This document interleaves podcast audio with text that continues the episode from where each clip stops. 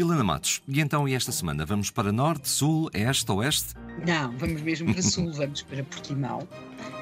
Não vamos assim para aquelas celebrações habituais, com sardinhas, nada disso. Embora também vamos falar de comida, mas é mais num outro registro.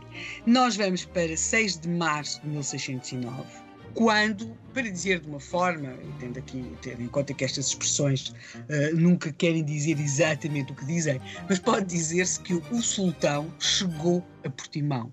Um sultão chegou a Portimão, com mais ou menos a sua corte, ou seja, mais ou menos 258 pessoas. Estamos a falar de Mulay Sheikh, que era um rei, um xerife, um sultão de Marrocos, e que nessa noite, ele terá chegado na noite de 6 de março de 1609, obviamente por via marítima, acompanhado daquilo que seria o indispensável, não é? O básico. Ele vem acompanhado da sua mãe, traz várias das suas mulheres, traz também vários dos homens que estavam com ele, alcaides, vários alcaides. É curioso porque a lista das pessoas com quem ele se faz acompanhar dá-nos conta, por um lado, de como é que se criava uma rede de poder em Marrocos, e por outro lado também das suas próprias teias familiares. Por exemplo, nós sabemos que chegaram 46 mulheres cativas da rainha, portanto da mulher de Mulay Sheikh, a principal mulher, em que entram 3 mancebas de Al-Rei. Depois também sabemos, por exemplo, que vêm vários eunucos, que eles designam como castrados, portanto que são 10 que vêm provavelmente com a função também de tomar conta de todo o harém real. Sabemos que vem uma criadagem enorme, que vêm então vários alcaides, que vêm vários cheques, que vêm vários dos filhos, pois todas estas pessoas também se fazem acompanhar por vários dos seus filhos, embora não os tenham trazido todos.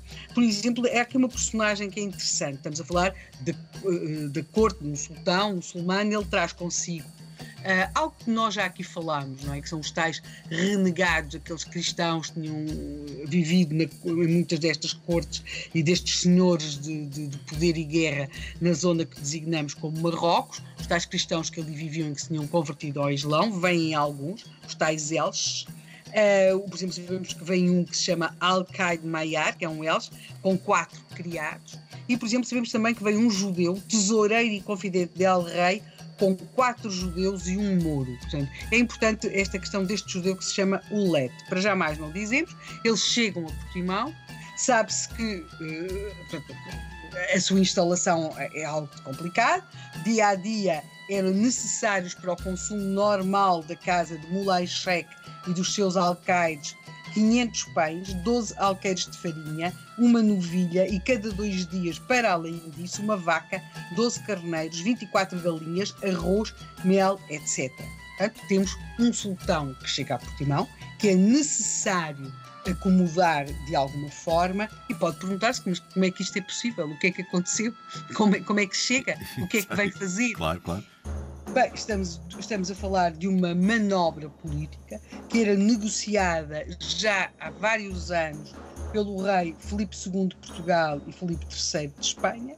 Há vários anos que se negociava esta possibilidade de, dadas os grandes conflitos que estavam a acontecer naquilo que nós hoje designamos como Reino de Marrocos, que havia esta negociação do rei Filipe II de Espanha, de alguma forma, para dar um saldo de conduto a este Mulay Sheikh, para se quisesse acolher na Península Ibérica. E este salvo-conduto implicava várias coisas, não é? Até do ponto de vista religioso, nós estamos a falar de um muçulmano que vem para a Península Ibérica, acompanhado da sua corte, onde, entre outras coisas, existem cristãos que se converteram ao islamismo, existem judeus. Nós estamos em 1609, não é?